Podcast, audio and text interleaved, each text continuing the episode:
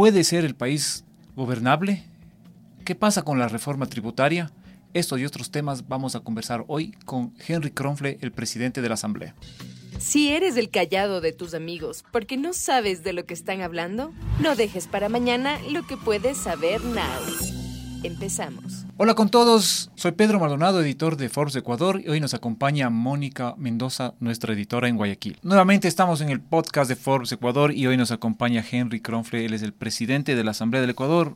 Señor presidente, bienvenido a nuestro estudio, es un gusto tenerlo por acá. Para mí es un honor estar aquí y un gusto compartir con ustedes. Señor presidente, bueno, estamos en días movidos en temas políticos, eh, todavía estamos sintiendo el arranque del nuevo gobierno y la Asamblea ya se está también poniendo a ritmo con todo. Usted nos indicaba que estaban ya con algunos proyectos en marcha, pero el más importante, el que el país entero está pendiente, es el de la reforma tributaria. ¿Cómo está? ¿Qué va a venir luego ya del, primer debate que se dio en estos días? Bueno, mire, hemos estado trabajando fuertemente en varias eh, facetas. prácticamente en tres semanas eh, hemos aprobado ya cinco proyectos de ley, todos importantísimos, que están publicados en la página de la Asamblea Nacional. Uno, por ejemplo, de equidad salarial para que no exista esa brecha discriminatoria del 20% eh, de diferencia entre mujeres y hombres en el país. Hoy las mujeres y los hombres van a ganar lo mismo por el mismo trabajo. Eso es fundamental. Era una discriminación eh, que no tenía ningún sentido. Se corrigió. Trabajamos en una ley de prevención de riesgos para darle al gobierno a portas de un posible fenómeno del niño eh, que se ha venido hablando, darle al gobierno la capacidad de reaccionar de manera más descentralizada a través de los diferentes ministerios con estos departamentos que puedan tomar decisiones en materia de prevenir riesgos y controlar desastres naturales. Hemos trabajado en una ley de protección de datos que permite, por ejemplo, a la comunidad GLBTI poder hacer esos cambios eh, necesarios eh, cuando han cambiado de, de, sexo y poder tener esa facultad de hacerlo en su cédula de identidad. Eh, hemos trabajado en la ley de salud mental, una ley muy importante eh, que permite cambios muy importantes a nivel del sistema de salud eh, del Ecuador y a nivel de asistencias sobre enfermedades de esta naturaleza. Hemos trabajado en una ley de seguridad privada, muy importante, la primera ley de seguridad que se aprueba en este periodo legislativo, que es una ley que permite complementar la función de la policía pública a través de la seguridad privada. Es decir, prácticamente incorporamos policías privados eh, pagados por privados a la fuerza pública, obviamente con un alto entrenamiento y con unas condiciones específicas para garantizar que aquel que porte armas lo pueda hacer, controles previos y controles posteriores también, y con un censo que permita también eh, que el Estado sepa a través del eh, organismo pertinente cuánta gente está portando armas en materia de seguridad. Pero eso sin duda alguna fortalece la seguridad porque eh, genera un, monto de policías que el Estado no los puede, digamos, contratar y que lo puede hacer la, iniciativa privada. Entonces, son proyectos de ley, como usted sabe, muy temas muy actuales. Muy actuales y muy importantes. Y eso es lo que hemos eh, definido como primera instancia. Ya trabajamos en la compilación de 39 leyes que están referidas en materia de seguridad y del Código Orgánico Integral Penal, ya fue aprobado por el Consejo de Administración Legislativa, y así 39 leyes que tienen que ver con eh, cambios en el Código Orgánico Integral Penal, delitos, por ejemplo, que no estaban tipificados como la vacunación, etcétera.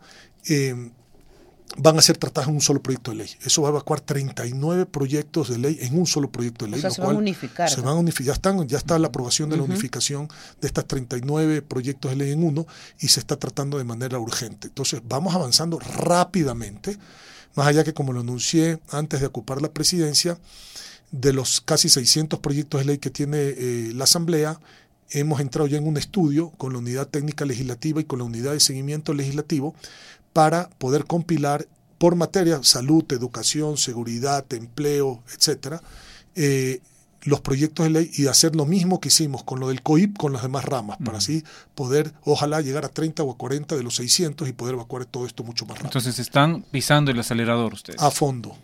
¿Cómo está el tema de la reforma tributaria? Pasamos ahí el primer debate hace Pasamos pocos días. El primer debate, se corrigieron muchas cosas. Por ejemplo, uno de los aportes que nosotros hicimos es que si se quería tener un eh, anticipo, una autorretención del impuesto a la renta, no sea un valor fijo de 3%, porque hay muchos sectores, conociendo, ustedes saben que yo vengo de las cámaras y de la producción y conozco el tejido productivo de este país eh, por mis representaciones en todos los ámbitos en el sector productivo, eso podría generar realmente problemas a sectores que no solamente son grandes sectores que dan muchas plazas de trabajo, sino que son sectores estrellas para mantener la balanza comercial positiva y sostener la dolarización. Por ejemplo, el sector camaronero. Usted le pone al sector camaronero 3% de autorretención, lo liquida. Es así de claro. Y otros sectores más. Solo menciono uno como ejemplo porque es uno de los sectores estrellas que inclusive ya ha pasado las exportaciones hasta el petróleo. ¿Y cómo quedaría ahí un rango, se entiende ahora, no? Ya no está el 3%. Exacto. Eh, la propuesta que le hicimos al gobierno que la estudie es que el servicio de Rentas Internas tiene eh, documentos exactos en donde se establecen las tasas impositivas efectivas por sectores. Y entonces la contribución jamás puede ser por arriba, debería ser un porcentaje muy por debajo de la tasa impositiva efectiva, la denominada TIE, de cada sector, y eso es lo que se debería indexar en el reglamento para la ejecución de la ley en esa materia de autorretención. Eso es una de las correcciones. Es una de las correcciones, se han corregido eh, cosas como por ejemplo un artículo que hablaba de hasta 30 años que se eh, de alguna manera se establezcan los plazos para las deudas que tienen las instituciones públicas con el propio Estado y entonces eh, se evita ahí con una corrección de que mañana le metan la mano a las reservas para financiar salarios, por ejemplo, a las reservas del Banco Central. se quitó este impuesto para la venta de los... exactamente, de la venta ocasionales de bienes inmuebles y se dejó la ley como está actualmente. Eh, se han avanzado, por ejemplo, en la no discriminación de universidades públicas versus universidades privadas cuando un joven se gradúa y dependiendo de qué tipo de universidad venga, tenga la deducibilidad la empresa en la contratación de este joven hasta los 29 años. Eso no tiene por qué tener ningún tipo de discriminación. Entonces se ha pedido que se corrijan esas cosas. Antes solo se daba la deducibilidad, eh, digamos, eh, más allá del valor deducible eh, que usted tiene derecho en la ley, esa deducibilidad marginal o extra, solo si venía graduado de una empresa, de una universidad pública. Eso no tiene ningún sentido. Entonces se están corrigiendo ese tipo de cosas también.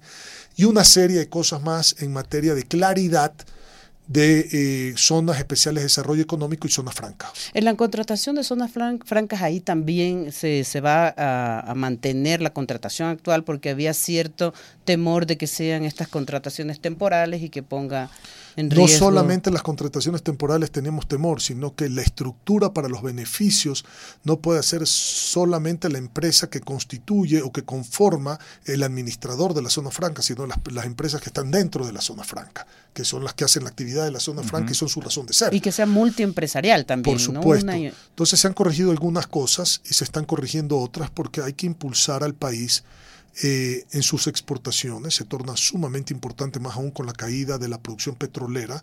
El Ecuador estamos dolarizados, necesitamos una balanza comercial positiva y esto tiene que ayudar a pasar este bache y a proyectar un país que pueda inclusive funcionar como un hub de maquilas que permita a través de acuerdos comerciales la estabilidad de la moneda generar exportaciones se restituyen los beneficios e incentivos tributarios ahí que se habían eliminado en diciembre, en diciembre del 2021 también, ¿no? A ver, sí, y la remisión tributaria se le ha dado en una cláusula ahora para el segundo debate, claridad, a, través de una disposición transitoria, me parece que es la segunda, se le ha dado mucha claridad y hemos pedido formalmente que eh, aquellos que tenemos el control de la ley, en este caso los asambleístas, nacionales o provinciales, de los cuales por supuesto me incluyo, porque para ser presidente de la Asamblea tengo que ser asambleísta primero, eh, no gocemos de los beneficios de la remisión tributaria, para dejarle absolutamente claro al país que no hay ningún tipo de conflicto de interés en ese sentido. El tiempo apremia, presidente. Pregunto, digamos, el riesgo país ayer subió a 2.141 puntos. No sé cómo es el cronograma de aquí en adelante para, para avanzar en el tratamiento de esta reforma tributaria. El cronograma es que se va a votar el próximo martes. Se va a votar ya el informe, nos debe de llegar de la Comisión eh, de Desarrollo Productivo eh, hoy, mañana o máximo hasta el, hasta, el hasta el domingo determina la ley y la votación se va a hacer 48 horas después, es decir, el día martes esto tendrá que estar plasmado en la convocatoria al Pleno de la Asamblea Nacional. Presidente, en el tema de la construcción había la preocupación de la devolución del IVA, porque el sector dice hay algunos sectores que no se han beneficiado con esto o que el Estado tarda en la devolución del IVA. ¿Cómo queda este tema? Todavía no se ha cerrado eso porque todavía no hay un informe, digamos, cerrado del segundo debate. Está en discusión en este momento en la comisión. Tengo que ser súper respetuoso de aquellos actores que van a ir a la comisión a justamente llamados a dar los puntos de vista al respecto, pero le puedo dar una opinión mía personal. Para la empresa privada, claro, nos conviene la deducibilidad inmediata. Para el gobierno le conviene la deducibilidad al final del ejercicio fiscal. Entonces, ojalá que se pueda encontrar un punto intermedio basado en algún porcentaje eh, del pago del impuesto de la renta para poder hacer las deducibilidades. Con estas reformas, ¿cuánto eh, calcula eh, que tendría ingresos el Estado? Porque el gobierno había calculado como unos 900, millones. Yo espero que sea así. Yo espero que sean 900 millones. Ahora, en términos relativos, no puede ser la única fórmula de generar ingreso al gobierno, porque 900 millones es un mes de salario en el país. Entonces, una ley que trabaja por todo un año para dar un rédito se va en un mes de salario en el país.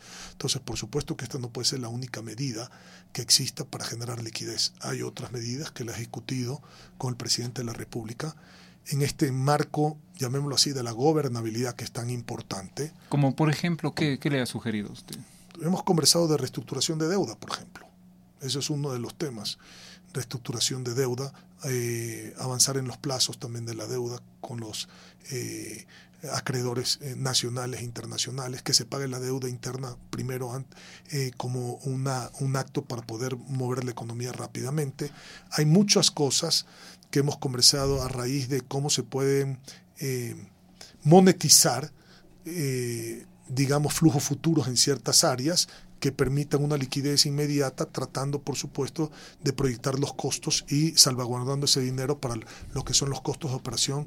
Eh, las alianzas público-privadas van a ser fundamentales en este gobierno para poder, a través de contratos de asociatividad,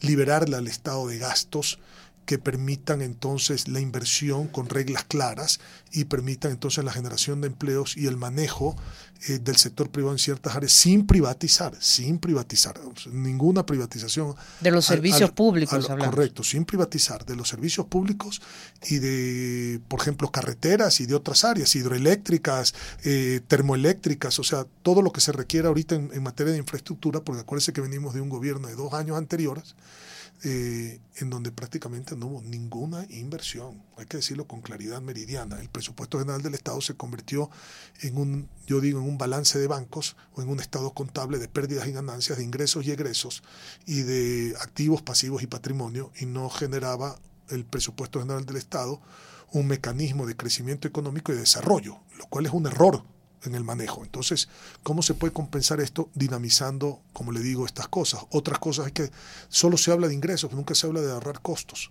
El, los costos hay que ahorrar. público. Por supuesto que hay que ahorrar costos. Por ejemplo, una decisión que no se le ha sugerido todavía al presidente es recortar al 10% eh, los presupuestos sin, sin irrespetar los que por constitución y por ley nos llevan a que sea el 5% del presupuesto general de Estado. materia, por ejemplo, de educación, salud y seguridad. No se, no se debería. No, no, claro que para no, nada, ¿no? se debería para nada, pero hay mucho más tela que cortar. No, no toquemos eso, pero en lo demás hay tela que cortar. Contratos ocasionales que no involucran indemnizaciones ni liquidaciones por parte del Estado, que cuando se van venciendo esos contratos se estiman que hay decenas de miles de contratos así ya no se, eh, ya no se renueven. Entonces, eh, eso le genera un ahorro al Estado. Mucha gente dice, bueno, ¿y qué pasa con esa gente? Bueno, hay que crear las condiciones para que esa gente migre a través de estas otras cosas que le estoy mencionando del sector público al sector privado. Si una empresa pública mañana es, voy a usar la palabra concesión, o tiene una asociatividad con una empresa privada, entonces dentro del manejo de la empresa privada, el contrato debería decir que migran los trabajadores públicos a la empresa privada, deberían ser las condiciones del contrato, para que salgan de la nómina del sector público, para que esa gente no se quede sin empleo y al mismo tiempo para que esa empresa privada que tiene, no es dueño, pero que va a manejar a través de un contrato de asociatividad o de concesión, entonces pueda operar con la misma gente que había antes. Lo libera el Estado del recurso, la gente no se queda sin empleo, se traslada al sector privado y, se, y seguramente el manejo va a ser mucho más eficiente, en donde hasta los eh, ciudadanos tendrían tarifas más bajas por el mismo servicio que están recibiendo hoy, incluso reducir, un, un, un, servicio mejor. Incluso reducir el tamaño del Estado eliminando algunas entidades, secretarías, que hasta hay una empresa,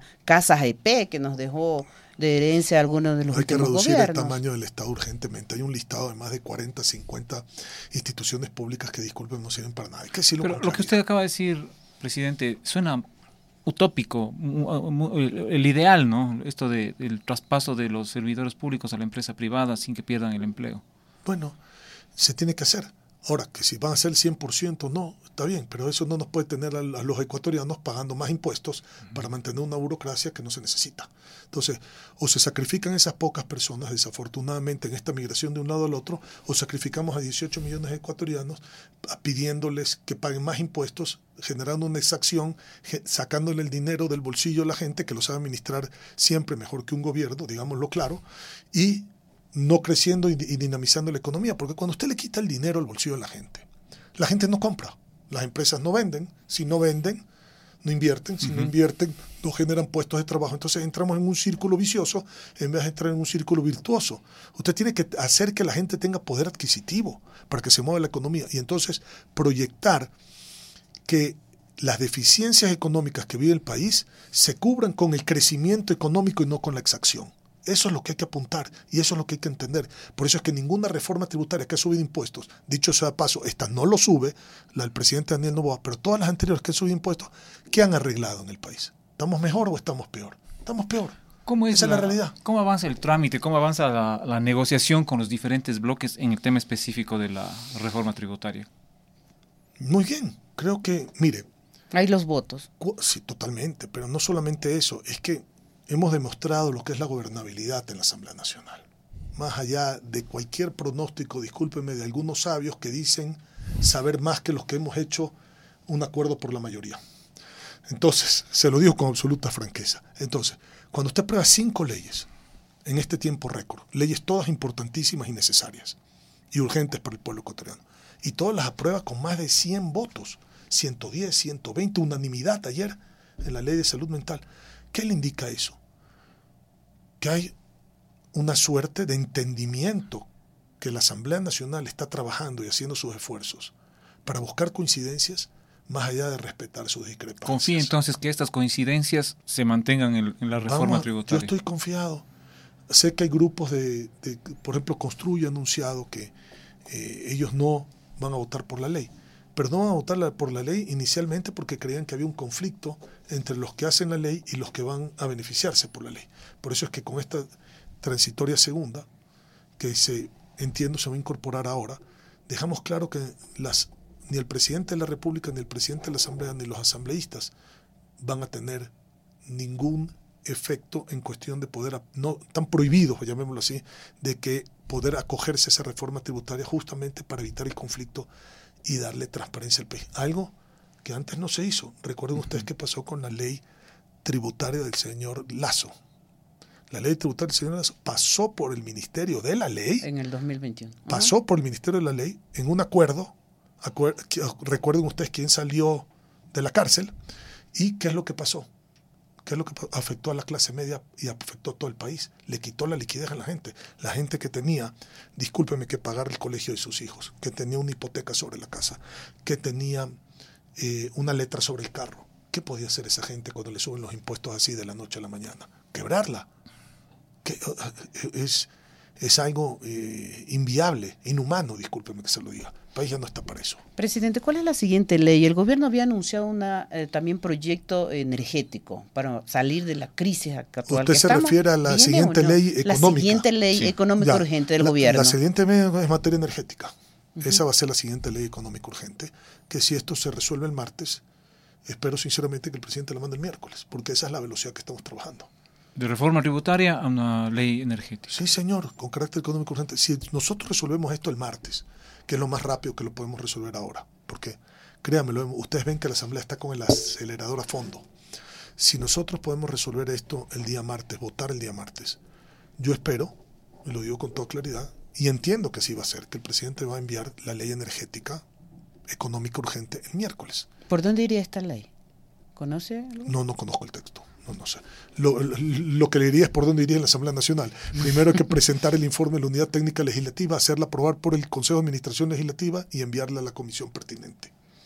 ¿Cómo, cómo, le, ¿Cómo mira con este empuje, con esta aceleración en la que nos está explicando, señor presidente, para el 2024, ¿qué, ¿hacia dónde le quiere llevar a la Asamblea?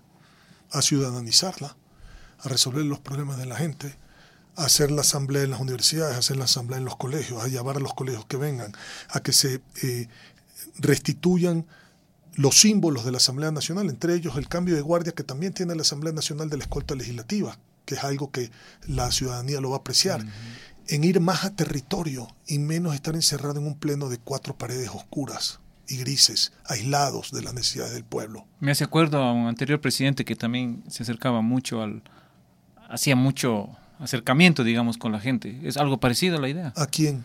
Al presidente Correa, que también llevaba... No sé, pues eh, creo que el presidente Correa tiene un margen de popularidad que demostró en las elecciones por algo más allá que yo pienso completamente distinto en, materia ideológica y no comparto muchos conceptos con él ni con, ni con la Revolución Ciudadana. De todas maneras, acercarle a la Asamblea a, la gente. es que el, el, político no puede ser una persona que está para mandar, para aislarse. El político tiene que estar para servir, para estar con la gente, para entender. ¿Por qué nosotros tenemos que llamar a la gente que venga aquí, toda la Asamblea Nacional, a, decirnos cuáles son sus problemas y no ir nosotros en un país que está convulsionado económicamente? Que tiene una inseguridad tremenda, ¿por qué no vamos nosotros a los territorios a escuchar a la gente? Para eso vamos a restituir las casas legislativas que están cerradas por la disolución de la Asamblea y que tienen mil líos de todo tipo contractuales y de, hasta de desalojos que tenemos que recuperarlas. Y he, ayer aprobado en el Consejo de Administración Legislativo con los otros seis miembros, porque somos siete en el CAL, que eh, nos autoricen para hacer todas las gestiones para reabrir las casas legislativas y poderlas tener operando en enero. Mejorar la reputación de la Asamblea no solamente la reputación, es que dé resultados. Si esto no se trata de que la reputación es consecuencia de usted dar los resultados y resolver los problemas a la gente. Pero si solamente va a haber bla, bla, bla, si solamente va a haber, discúlpeme, flores entre unos y entre otros asambleístas, y, y se aísla de la problemática nacional y no resuelve, peor aún, los problemas urgentes de la gente, entonces los resultados van a ser muy malos, porque es la consecuencia de sus acciones. Aquí vamos a ir directo a la gente en territorio con una agenda concreta, ciudadanizando la Asamblea con las casas legislativas y haciendo responsabilidad social. La responsabilidad social, entiendas, empieza donde termina la ley. Es decir, la Asamblea tiene que dar mucho más de lo que, para lo que existe. Tiene que dar mucho más de su función, mucho más al pueblo ecuatoriano. Y eso lo vamos a lograr. Presidente, usted hablaba del asunto de las 39 leyes que se van a unificar en uno de los temas urgentes que es seguridad. ¿Eso para cuándo estaría lista esta ley? No, no, no, ya está, oh, ya, está? a la Comisión de Justicia, se fue el proyecto unificado y ahora tiene sus tiempos en el trámite, pero ya comenzaron el tratamiento. Ahora hay que ver cómo lo podemos evacuar lo más rápido posible para llevarlo al Pleno a segundo debate y votarlo. ¿Cuándo más o menos calcula usted? Es que, es, que, es que eso ahorita en este momento no le puedo contestar porque no sé cuánto se ha avanzado en el marco de la Comisión de Justicia, porque por supuesto no es la única ley, había un tratamiento antes que se haga esto, pero esto es una prioridad y todos lo entendemos así. Mire, los cuatro ejes prioritarios, esto es importante porque no me lo he preguntado. Salud, educación, generación de empleo y seguridad. Esos son los cuatro ejes prioritarios. Vamos a dar un espacio en la agenda legislativa para otras cosas. Los cinco proyectos insignia, bandera, prioritarios para cada organización política. Hay que dejar un espacio para eso. ¿Qué otro espacio hay que dar? Las cosas que vengan coyunturales. Hay que tratar muchos asuntos que son coyunturales en la Asamblea. ¿no? Por ejemplo, fenómeno del niño. Por eso nos apresuramos a tener esta ley de prevención de riesgo. Y, habrá, y habrán otras cosas que surjan en el camino. Entonces siempre hay que dar un espacio para las cosas que van surgiendo. En materia de fiscalización también. En materia de fiscalización se hace en paralelo cuidado, porque no es que mientras se legisla no se fiscaliza, fiscalización y legislación van en paralelo. Logramos en la comisión de fiscalización, primero que ya entienda la comisión de fiscalización cuáles son los juicios políticos que se tenía que entender. El orden. El orden. Y segundo, por supuesto, dentro de ese orden hay depuraciones que ya no dependen de la Asamblea Nacional. Le pongo un par de ejemplos para que usted me entienda con claridad. Recibimos carta del Procurador General del Estado que el juicio político del Consejo Nacional Electoral ya no era procedente porque entramos en un periodo electoral. Usted no puede enjuiciar políticamente en periodo electoral porque se convierte en la máxima autoridad, la, eh, la, autoridad electoral. no se puede, hay que suspenderlo. No es que se va a desechar, pero hay que suspenderlo. No se puede tratar. Pronunciamiento del Procurador General del Estado, que hay que respetarlo, es vinculante. Segundo, el juicio, por ejemplo, de Patricio Carrillo y Diego Ordóñez. Ese juicio político, los interpelantes, es decir, los ponentes del juicio, después de que hubo una acción de protección porque aparentemente cuando se presentó cumplía con los requisitos, pero después hubo retiro de firmas de gente post presentado y entonces la comisión de fiscalización tiene que tiene que revisar los requisitos, porque yo puedo calificar en el Consejo de Administración Legislativa por forma, hay las 35 firmas, pero de repente llega la comisión y resulta que recibimos alcance de gente que retira las firmas, entonces hay un segundo control en la comisión de fiscalización. Al no cumplirse los requisitos, pusieron una acción de protección que se ganó pero no contra la Asamblea, sino contra los requisitos. Y los interpelantes decidieron retirar la firma después de la acción de protección. Entonces se quedó, así como cuando usted va a un juzgado y pone una demanda y después usted la retira, usted tiene el derecho a retirarla. Pasó lo mismo en este juicio. Tampoco se puede tratar. Y así sucesivamente hasta que hoy hemos logrado definir, y va a estar en el pleno el próximo lunes, que son cuatro juicios políticos previos al juicio político de la fiscal general, después vendrá el de la fiscal general y después el del presidente del Consejo de la Judicatura. Presidente, hay una imagen que vimos en los últimos días que demuestra tal vez la gobernabilidad en una, en una captura fotográfica que era el alcalde de Quito, el presidente de la República, Daniel Novoa, el presidente de la Asamblea recorriendo el metro. Y posteriormente usted acompañando al presidente Novoa también en el cambio de guardia. Eso demuestra la gobernabilidad del país que, que tanto hemos reclamado. Me alegra que eh, usted tenga una visión clara, por supuesto que eso es parte de la gobernabilidad nosotros como funcionarios públicos, primero tenemos que entender que nuestra función está acotada en el marco de una democracia por un tiempo determinado. Y que ese periodo de tiempo lo tenemos que aprovechar al máximo. Y que tenemos que dar el ejemplo de unión, de solidaridad, de cooperación, de complementación, sin interferir en los demás poderes del Estado, como un ejemplo para que la gente, el pueblo, los ciudadanos entiendan que sus políticos no están puestos en esos puestos para pelear, sino, y ni para destruir, sino para construir, para unir y para resolver. Ese es el ejemplo que tenemos que dar. Imagínese usted los poderes del Estado como en el periodo pasado peleando a muerte, insultándose los unos a los otros. ¿Qué ejemplo es eso? ¿Cómo usted quiere que no exista violencia cuando los líderes representan violencia mientras están en el poder? La violencia se tiene que acabar en todos lados.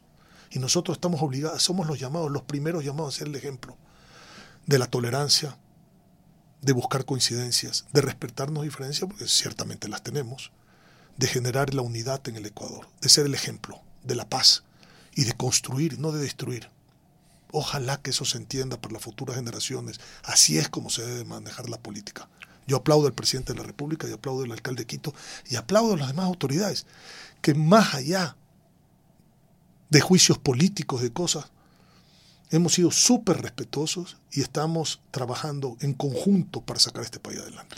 Presidente, para terminar, ¿cómo mira el Partido Social Cristiano de aquí en el futuro, de aquí en adelante? Con mucho optimismo. Y le voy a decir por qué. Porque es una organización sólida, muy bien estructurada, eh, con una dirigencia muy buena, pero sobre todo con una escuela de formación política a los jóvenes, que estamos graduando cientos y ahora miles de jóvenes, con principios, con valores, con cultura, con lo que debe de ser el desarrollo de un país basado en una economía social de mercado, sin egoísmos. Y esos son los jóvenes que están graduados, recién acabamos de graduar eh, una nueva camada. Una nueva camada de jóvenes. El próximo año podremos estar graduando entre 1.000 y 1.500 jóvenes, el siguiente más de 2.500 jóvenes. Entonces, cuando usted genera un relevo institucional y generacional en el marco de un partido político, no a dedo, no porque un líder máximo señala a otro como sucesor, sino a través del mérito, a través de ese esfuerzo para crecer dentro del partido político, cuyo premio de estos graduados es justamente ocupar puestos públicos,